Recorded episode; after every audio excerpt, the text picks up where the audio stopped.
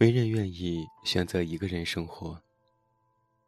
然而，假如命运将你抛到了这样的境地，除了让自己活得好一点，你别无选择。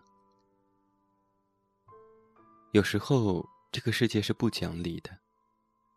若你若要质问为什么这样的生活会落在自己的头上，世界就会笑嘻嘻的将全部责任推给你自己，而这些责任将压垮你的自信。说起叶德娴，人们似乎只记得她老年的样子。刘德华的干妈，桃姐。其实她年轻的时候，以唱歌出道。一九八三年，已经在红馆开过嗓。罗大佑为她量身定做的歌曲《赤子》，曾经红遍香港。他的大半生。走的其实不算很顺利。值得庆幸的是，命运的凉薄，并没有摧毁他心里的骄傲。叶德娴的母亲是妾，她从小长得漂亮，能歌善舞，却因为特殊的身份而敏感、自卑。她说：“小时候跟妈妈出门逛街，看到一对特别漂亮的手套。”五块钱，我求妈妈给我买，妈妈坚决不肯。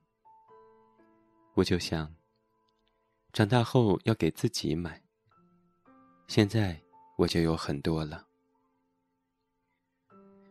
他的脸上挂着坚毅的笑容，那个因为母亲坚决不肯买一双五块钱的漂亮手套，而内心受到伤害的小姑娘。仿佛就站在不远处的街角，冷眼看着拥有无数双手套的长大后的自己。因为在家庭当中得到的温暖有限，叶德兰谋生很早，主要是在歌厅里唱爵士。歌声低沉有力，全无小女孩的作态。十八岁。她嫁给骑师郑康业。怀第二个孩子的时候，丈夫外遇。那时他们的感情已经过了七年之痒。人们劝她，既然已经有了两个孩子，丈夫也并未拿外面那个女人为难你，忍一时可风平浪静。可她不肯。三十三岁。他恢复单身，养家糊口的压力，使他不得不接更多的通告。骨子里却又骄傲的不肯为任何人、任何工作低头。他开始练习一个人，尝试与内心深处那个孤傲的女人做朋友。伊德兰自己有四个姐妹，还有一子一女。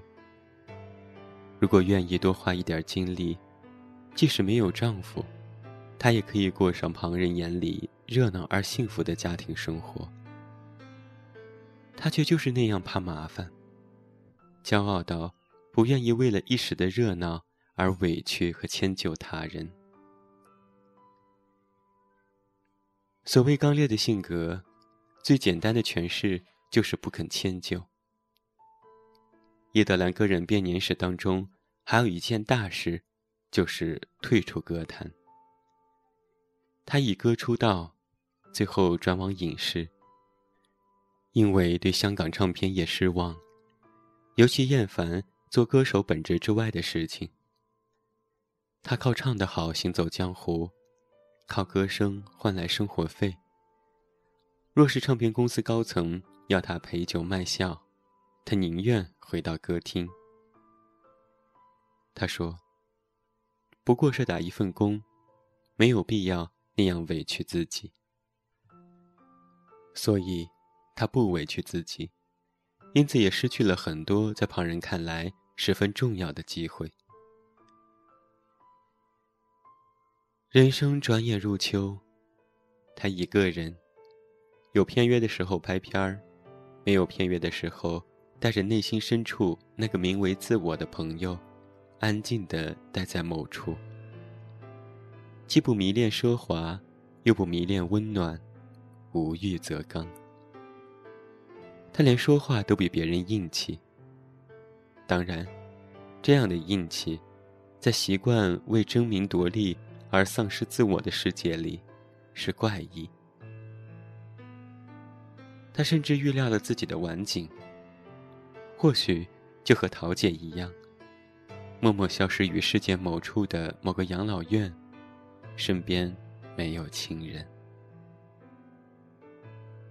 人的一生啊，委屈的像是一枚枚硬币。情谊，则是一个浑圆的铺满。年轻时，你积攒了多少的委屈，老来就能享受多少的情谊。从年轻时便不肯委屈自己的人，老来孤清，亦是情理之中。他就这样，一个人走到了年老。两个人的生活要磨合。一个人的生活要练习，两者其实并无高下之分。我们习惯于认为两个人磨得皮开肉绽，胜过一个人练得闲云野鹤。因为我们都想活给别人看，在别人眼中，作死的热闹也不平静的孤单好看。因为热闹总有办法诉说，而孤单。常常难以表述。我活在自己的世界里，我无法按照世俗的标准去生活。与个体而言，世俗的标准总是充满自以为是的优越感。叶德兰不是世俗标准之下的幸福女人，却像是星光，提示我们。比美好与幸福更重要的是自由，而那份自由就是，每个人对自己的生活方式都有投票权。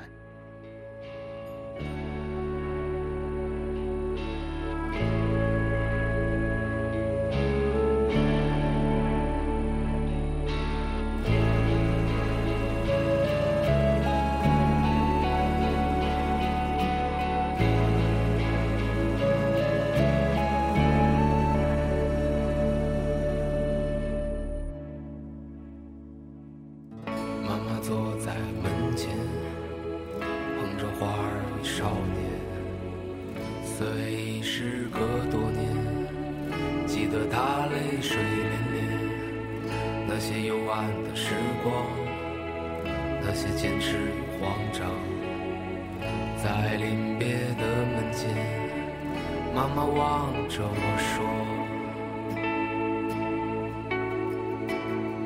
生活不止眼前的苟且，还有诗和远方的田野。”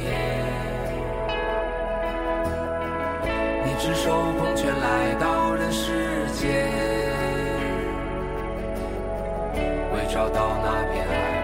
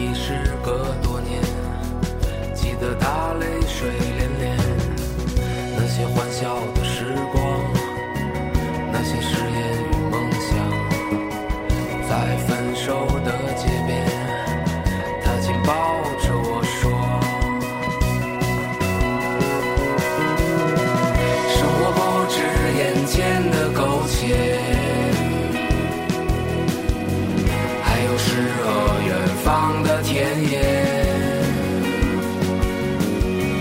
你赤手空拳来到人世间，为找到那片海不顾一切。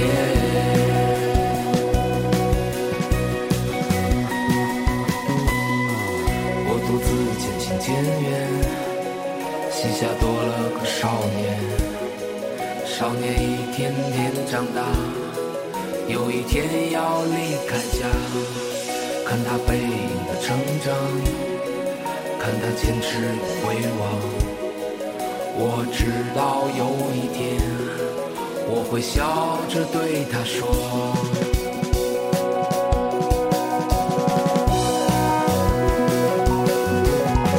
生活不止眼前的苟且，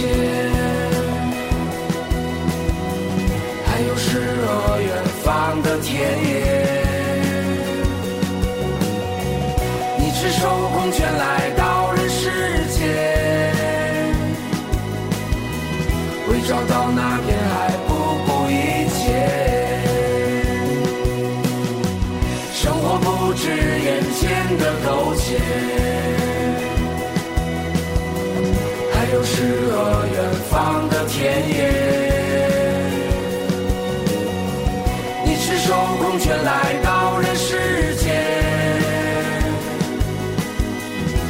要到哪边